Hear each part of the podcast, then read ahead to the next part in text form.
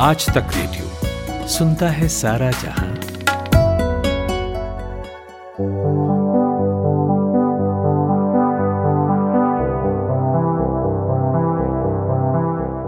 देश में अचानक धर्म परिवर्तन विरोधी कानून बनाने की लहर सी आ गई है।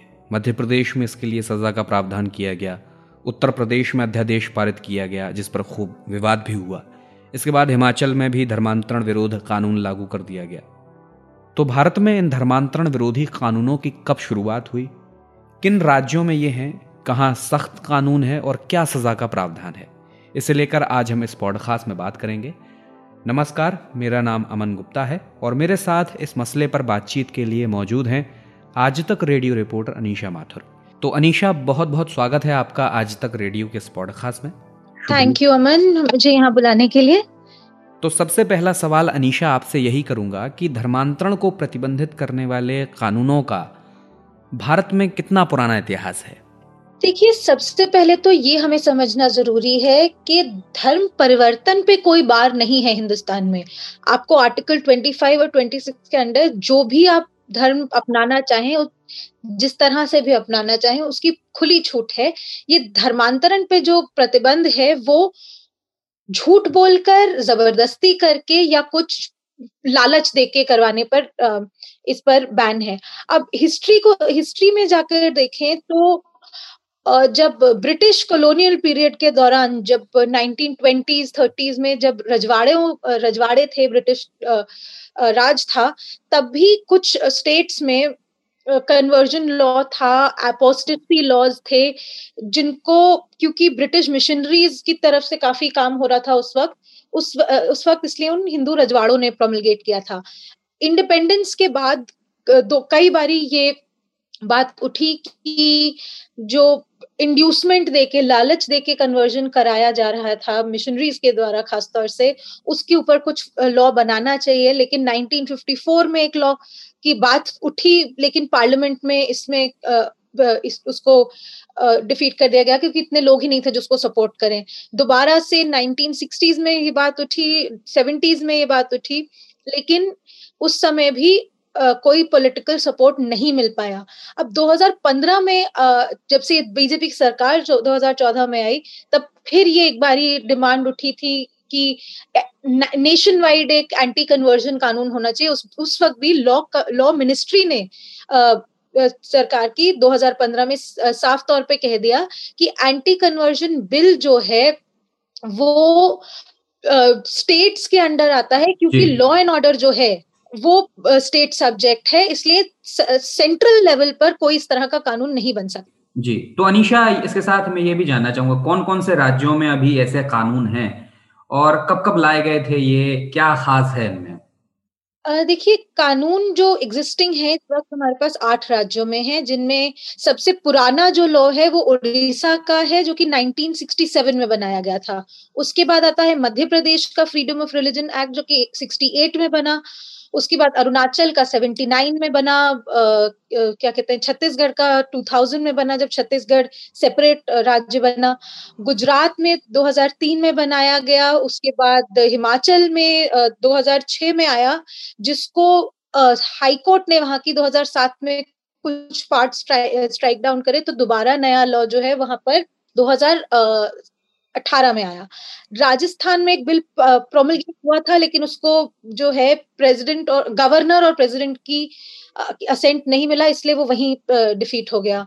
झारखंड का जो लॉ है वो 2017 से है, उत्तराखंड में 2017 से लॉ है, और अब नया सबसे जो आया है वो अभी उत्तर प्रदेश ने अपना एंटी कन्वर्जन लॉ निकाला है। ये सभी जो है बेसिक इनमें देखें अगर आप तो बेसिकली इनमें ये है कि अनलॉफुल कन्वर्जन जो है आप अगर किसी को डरा धमका के कोई पैसे देकर या किसी को कुछ लालच देकर या धोखा देकर अगर कन्वर्जन करा रहे हैं उस पे बैन है और उस पे इन सभी लॉज में पनिशमेंट दी गई है। तो किस तरह से ये दोष सिद्ध होगा? क्या सजा का प्रावधान है इन कानूनों के अंतर्गत अनिशा अभी तक? ये जो कानून है अब अगर आप कंपैरेटिव एनालिसिस करें तो ज़्यादातर जो कानून है उनमें कॉजिंग या अबेटिंग कन्वर्जन करवाना या कन्वर्जन करवाने में मदद करना जो धोखाधड़ी या अल्योरमेंट या ज़बरदस्ती का जो है उसमें अल, थोड़ा टीयर्स बना रखे हैं अलग अलग तरह की पनिशमेंट के। अगर आप किसी मेजर किसी अडल्ट आदमी का कन्वर्जन करवाते हैं तो अलग अलग स्टेट्स में अलग अलग प्रावधान है। जैसे उड़ीसा का जो कानून आप देखें तो एक साल तक की सजा होगी। ज़बरदस्ती से या झूठ, धोखाधड़ी से कन्वर्जन करवाने की। आप गुजरात में देखें तो तीन साल तक की सजा का प्रावधान है। हिमाचल में देखें तो एक से पाँच साल तक की सजा का प्रावधान है। उत्तर प्रदेश, उत्तराखंड में भी पाँच साल तक की सजा का प्रावधान है।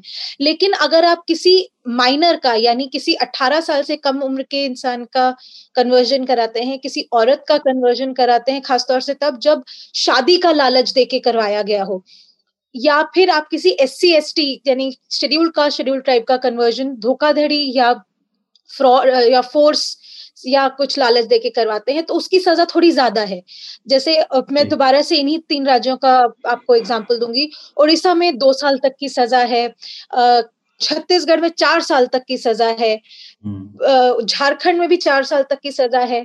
उत्तराखंड और उत्तर प्रदेश में दो साल से लेके दस साल तक की सजा है। उत्तराखंड में सात साल की मैक्सिमम सजा है और उत्तर प्रदेश में दस साल तक की मैक्सिमम सजा है। ये खासतौर से इसलिए किया गया है क्योंकि इस तरह के जो कन्वर्जन है आप किसी बच्चे को फोर्स करके या धोखा करके या किसी S C S T schedule का शेड्यूल ट्राइब के लोगों को धोखाधड़ी से या लालच दे के कन्वर्जन कराने में या किसी औरत को शादी का झांसा दे के लालच कराने की ज़्यादा सजा है। और लेकिन इंटरेस्टिंग बात यह है कि जो बाय मैरिज जो कन्वर्जन पे जो बैन है वो ज़्यादातर राज्यों में नहीं है। सिर्फ़ हिमाचल प्रदेश उत्तराखंड और उत्तर प्रदेश इन तीन राज्यों में शादी के नाम पे धर्मांतरण करवाने पर बैन है और वो जो क्या कहते जो पनिशेबल है। सिर्फ़ इन तीन राज्यों में बाकी सारे राज्यों में अगर कोई अडल्ट महिला। शादी करके धर्म परिवर्तन करती है तो उसको ऑफेंस नहीं माना जाता है। इस ये एक मेजर वजह है कि उत्तर प्रदेश में जो नया ये कानून आया है उस पर इतनी ज़्यादा कंट्रोवर्सी इसलिए भी हो रही है क्योंकि लोग कह रहे हैं कि ये प्यार करके भागने वाले जोड़ों के खिलाफ भी काफ़ी इस्तेमाल होगा। अगर आप दूसरी तरह से भी देखें तो बहुत सारे राज्य जो हैं इनफैक्ट सभी राज्य जो हैं इनमें प्रोसीजर दिया गया है कि आप कन्वर्जन जब कराएँ तो किस तरह से कराएँ। ज़्यादातर राज्यों में यह है कि आपको कन्वर्जन से पहले या कन्वर्जन होते ही डिस्ट्रिक्ट मैजिस्ट्रेट के ऑफ़िस में लिखित में आपको एक फॉर्म भरना होता है कि मैं अपनी पूरे होशो हवास में अपनी मर्ज़ी से कन्वर्जन कर रहा हूँ या कर रही हूँ। हम्म। और इसलिए इसके लिए जो प्रीस्ट है, यानी कि पादरी हैं, मौलवी हैं जो भी धर्मगुरु हैं, जो कन्वर्जन करवा रहे हैं, उनको भी नोटिस इस तरह का डिस्ट्रिक्ट मैजिस्ट्रेट को देना होता है।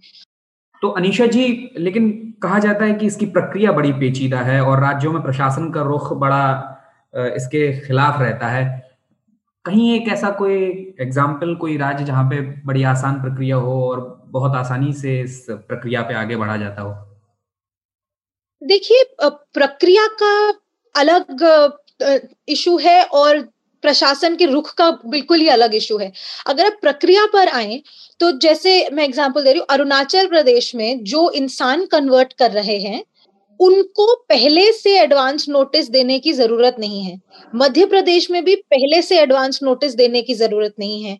लेकिन कन्वर्जन के आ, आ, से पहले जो प्रीस्ट जो कन्वर्जन करवा रहा है उसकी ज़िम्मेदारी मध्य प्रदेश में भी है और बाकी सारे राज्यों में तो है ही कि आपको कन्वर्जन करवाने से पहले डिस्ट्रिक्ट मैजिस्ट्रेट के पास वो फॉर्म भरना होगा। सिर्फ़ अरुणाचल प्रदेश ऐसा राज्य है जहाँ पे कन्वर्जन के बाद सिर्फ़ आपको इंफॉर्मेशन सरकार को देनी है। बाकी सारे राज्यों की देखें तो मध्य प्रदेश और अरुणाचल प्रदेश को छोड़ के बाकी सभी राज्यों में एडवांस नोटिस देने की प्रक्रिया है, जो जैसे छत्तीसगढ़ में है लेकिन ये है कि आप कन्वर्जन के एक महीने बाद तक जो इंसान कन्वर्ट कर रहा है वो नोटिस दे लेकिन तीस दिन पहले से जो कन्वर्ट करवा रहा है वो पहले से नोटिस दे। जी। गुजरात में भी सेम चीज़ है कि जो इंसान कन्वर्ट कर रहा है वो बाद में नोटिस दे लेकिन जो करवा हम्म। रहा है उसको पहले से नोटिस देना है। अगर लेकिन जो स्ट्रिक्टेस्ट जो हमारे लॉज जो जिनको देखा जाए तो कहेंगे उत्तराखंड और उत्तर प्रदेश के सबसे स्ट्रिक्ट लॉज है उसके बाद झारखंड का नंबर आता है।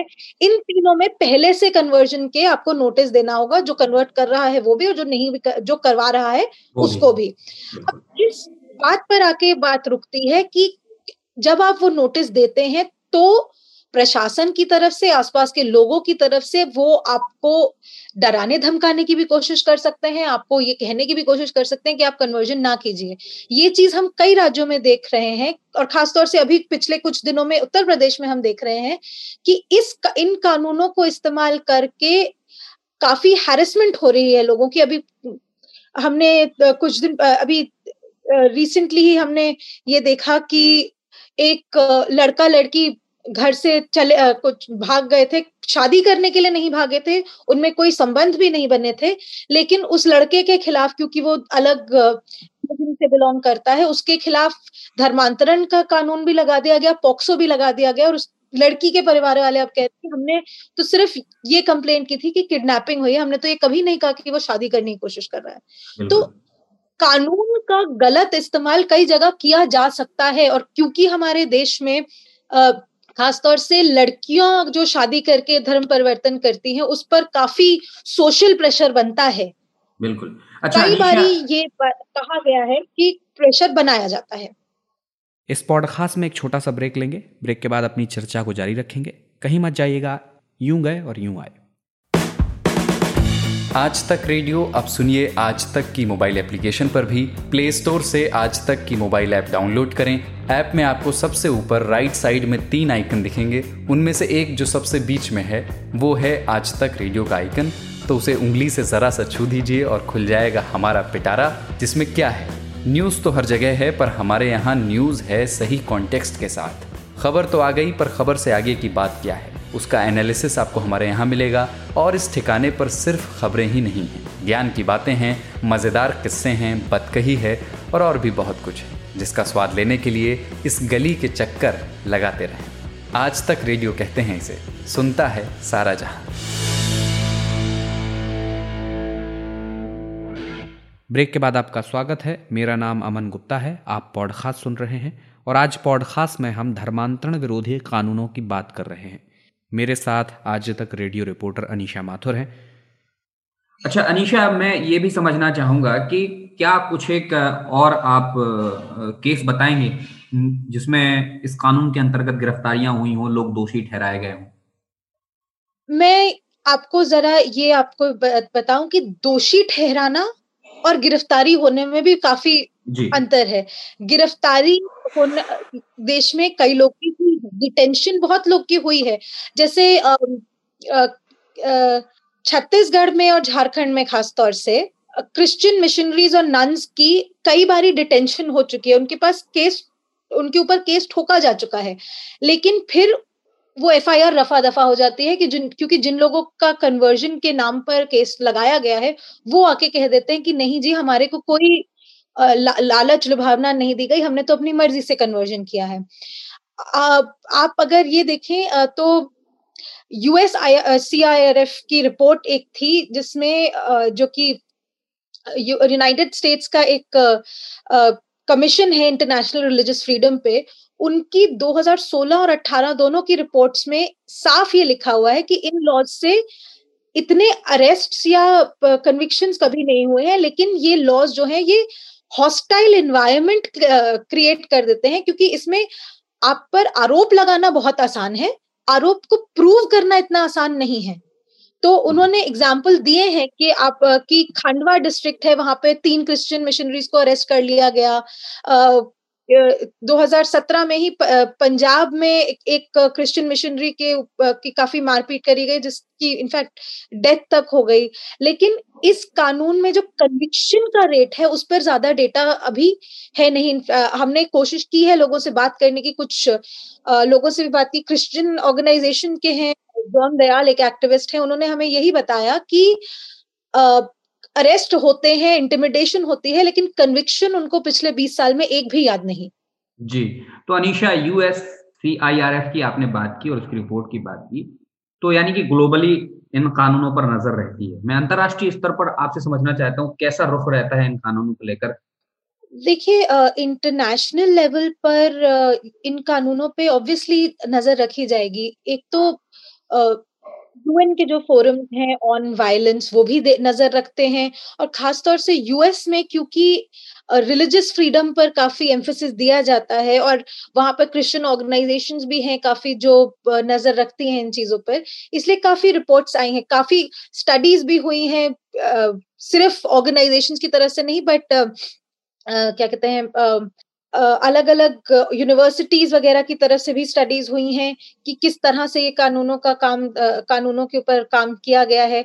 खास तौर से क्योंकि इन रिपोर्ट्स में यही देखा जाता है कि किस तरह से काम हो रहा है। इंडियन लॉ इंस्टीट्यूट जो है हिंदुस्तान का जो इंडियन लॉ इंस्टीट्यूट है उन्होंने भी पूरी स्टडी की थी, की थी। 2007 में नेशनल कमीशन फॉर माइनॉरिटीज भी कई बार स्टडीज़ कर चुके हैं। बात यही एक्सक्यूज मी बात इन सारी रिपोर्ट से यही उठ के आती है कि इन लॉज का ज़्यादातर डराने के लिए इस्तेमाल ज़्यादा किया जा रहा है। अगर आपको मैं एक इनफैक्ट एक एग्जांपल आपको मैं यूएससीआईआरएफ की एक जो 2017 की रिपोर्ट है, उसी से कहूँ, उसी के बारे में अगर मैं बताऊँ तो right to freedom of conversion के ऊपर उन्होंने right to freedom of religion को इंटरमिक्स हम्म। करके वो कह रहे हैं कि यहाँ पर जो है सोल्यूशन uh, नहीं मिल पा रहा है कि किस तरह से इसको देखा जाए जबकि हिंदुस्तान में स्पेशल मैरिज एक्ट भी है फ्रीडम ऑफ़ रिलीजन एक्ट भी है और वो ये भी पॉइंट आउट कर रहे हैं कि फ्रीडम ऑफ़ रिलीजन एक्ट जो है जिसमें धोखाधड़ी या इंड्यूसमेंट या फोर्स से कन्वर्जन बैन है वो तब नहीं लगाया जाता जब कोई दूसरे धर्म का व्यक्ति हिंदू धर्म में कन्वर्ट होता है वो उसको तो घर वापसी कहा जाता है लेकिन hmm. बाकी किसी रिलीजन में अगर कोई हिंदू कन्वर्ट हो तो उसको धर्मांतरण कह के और झूठा धर्मांतरण कह के काफ़ी हैरेसमेंट उसकी की जाती है। इनफैक्ट उन्होंने पॉइंट आउट किया है कि जो मिशनरी ऑर्गेनाइजेशन हैं या कोई नॉन प्रॉफिट्स हैं जो कुछ माइनॉरिटीज के साथ या एस सी के साथ काम करती हैं उन पर भी हिंदुस्तान में काफ़ी नज़र रखी जाती है कि क्या वो मिशनरी वर्क के नाम पर या चैरिटी वर्क के नाम पर कोई कन्वर्जन तो नहीं करवा रही है। जी अनीशा आखिर में आ, आपका रुख थोड़ा सा जानना चाहूँगा। आप सुप्रीम कोर्ट कवर करती रहती हैं कानून से संबंधित स्टोरी करती रहती हैं। क्या इस तरह के कानूनों की ज़रूरत है भारत में? देखिए इस सवाल का जवाब देना बहुत मुश्किल है क्योंकि अगर आप लॉ की वजह को देखें और लॉ के वर्किंग को देखें, उसमें ज़मीन आसमान का अंतर है। लॉ बनाने की वजह ये हुई कि ये माना जा रहा था कि खासतौर से ट्राइबल एरियाज़ में या जो दलित कास्ट हैं हिंदू धर्म में या बिल्कुल गरीब लोग जो हैं, उनको लालच देकर या झूठ बोलकर या डरा धमकाकर कन्वर्जन किया जा रहा है। ये चीज़ जो है, वो काफ़ी लोगों को लगती थी कि ये जानबूझ के किया जा रहा है, खासतौर से मिशनरीज के द्वारा और इतने सालों तक, क्योंकि हिंदुस्तान में इस्लामिक राज रहा, उसके बाद ब्रिटिश राज रहा तो कन्वर्जन जो है वो इस वजह से ज़बरदस्ती या लालच दे के किया जा रहा है। अब अगर आप ज़बरदस्ती को रोकने के लिए या झूठ को रोकने के लिए या लालच को रोकने के लिए कोई कानून बनाते हैं तो वो मेरे हिसाब से गलत बात नहीं है। लेकिन प्रॉब्लम वहाँ आती है जब इस कानून की इम्प्लीमेंटेशन जो है, वो सही ढंग से ना हो। हम ये देख रहे हैं कि इन कानूनों को ज़्यादातर जो एनजीओ हैं या जो मिशनरीज हैं या जो चैरिटीज हैं या, और सबसे सबसे प्रॉब्लम की बात जो कोई प्रेमी जोड़े हैं, कोई लड़का लड़की को प्यार हो गया, उन्होंने भागकर शादी कर ली, चाहे स्पेशल मैरिज एक्ट के अंडर भी उन्होंने शादी करी, लेकिन तुम लेकिन उनको आप as a society as a community हम उनको डरा रहे हैं उनको लताड़ रहे हैं कि आपने तो धर्म परिवर्तन के नाम पे शादी करवाई है। इसलिए इन कानूनों के से प्रॉब्लम हो रही है और खासतौर से आजकल जब हम ये लव जिहाद का के बारे में बहुत बात हो रही है हर किसी इंटर रिलीजियस रिलेशनशिप को लव जिहाद से जोड़ दिया जाता है। जी तो इस सिचुएशन में इन कानूनों की एग्जिस्टेंस जो है, ये काफ़ी प्रॉब्लमेटिक है, क्योंकि जो एग्जांपल हमने अभी थोड़ी देर पहले डिस्कस किया, जो उत्तर प्रदेश में अभी हो रहा है। अभी कुछ दिन पहले हमने एक और देखा, एक प्रेमी जोड़े की शादी हो चुकी थी। वो औरत जो थी प्रेग्नेंट थी, उनको भी डराया, धमकाया, उस लड़के को बंद कर दिया कि तुमने तो लव जिहाद करवाया है उस लड़की, इसको ज़बरदस्ती शादी करी है तो उसका धर्म परिवर्तन किया है। और वो लड़का लड़की फिर भाग के दिल्ली आना पड़ा उनको, पुलिस प्रोटेक्शन मांगनी पड़ी। उस लड़की को जिस नारी निकेतन में रखा गया था, उसमें उसको इतनी बुरी तरह से उसको तंग किया गया कि उसका मिसकैरेज हो गई। तो जब हम एज अ सोसाइटी एडल्ट लोगों को जो प्यार करके भाग रहे हैं शादी कर रहे हैं उनको उनकी चॉइस का हक नहीं दे पा रहे हैं तो ये इस तरह के कानूनों की इम्प्लीमेंटेशन बहुत मुश्किल हो जाती है। और इस तरह का हम आ, कई जगह जो ये रिपोर्ट्स हम देख रहे हैं उनमें भी यही देख रहे हैं कि जो चैरिटी वर्क कर रही हैं ऑर्गेनाइजेशंस जो अलग अलग जगहों पे के हक के लिए या दलितों के हक के लिए कोई बोल रहा है यहाँ या फिर जो as a political bargaining chip conversion को यूज़ किया जा रहा है कि हमको आ, सरकार हमारे लिए कुछ नहीं कर रही है या इस धर्म का होने से हमें कुछ नहीं मिल रहा है तो हम धर्म परिवर्तन कर रहे हैं। इस इस इस, इस जगह पर जाकर प्रॉब्लम उठती है। तो अनिशा बहुत बहुत शुक्रिया आपका। आपने टाइम निकाल कर हमसे बातचीत की और इस पॉडकास्ट का हिस्सा बनी। थैंक यू ये पॉडकास्ट आपको कैसा लगा? आप हमें रेडियो एट आज तक डॉट कॉम पर ईमेल के ज़रिए बता सकते हैं। इसके अलावा आपको हमारे ये podcast Jio Saavn Spotify Google podcast Apple podcast जैसे तमाम ऑडियो ओ टी प्लेटफॉर्म्स पर मिल जाएँगे। वहाँ भी हमें सब्सक्राइब कर लीजिए ताकि आपको हर अपडेट समय से मिलता रहे। अमन गुप्ता के साथ थे आप। इजाज़त चाहूँगा। नमस्कार। दिन भर की हलचल के बाद जब शाम ढल जाए तो चले आइए आज तक रेडियो पर। खबरों के सबसे अहम पड़ाव तक ले चलेंगे आपको। तसल्ली से बताएँगे कि दिन में हुआ क्या, और जो हुआ उसका मतलब आपके लिए क्या था। फ़ील्ड पर रहने वाले रिपोर्टरों की फौज है हमारे पास, एक्सपर्ट्स का जखीरा है। ये सब होते हैं इस डेली न्यूज़ एनालिसिस पॉडकास्ट में, जिसका नाम है दिन भर सोमवार से शुक्रवार, हर शाम, आज तक रेडियो पर।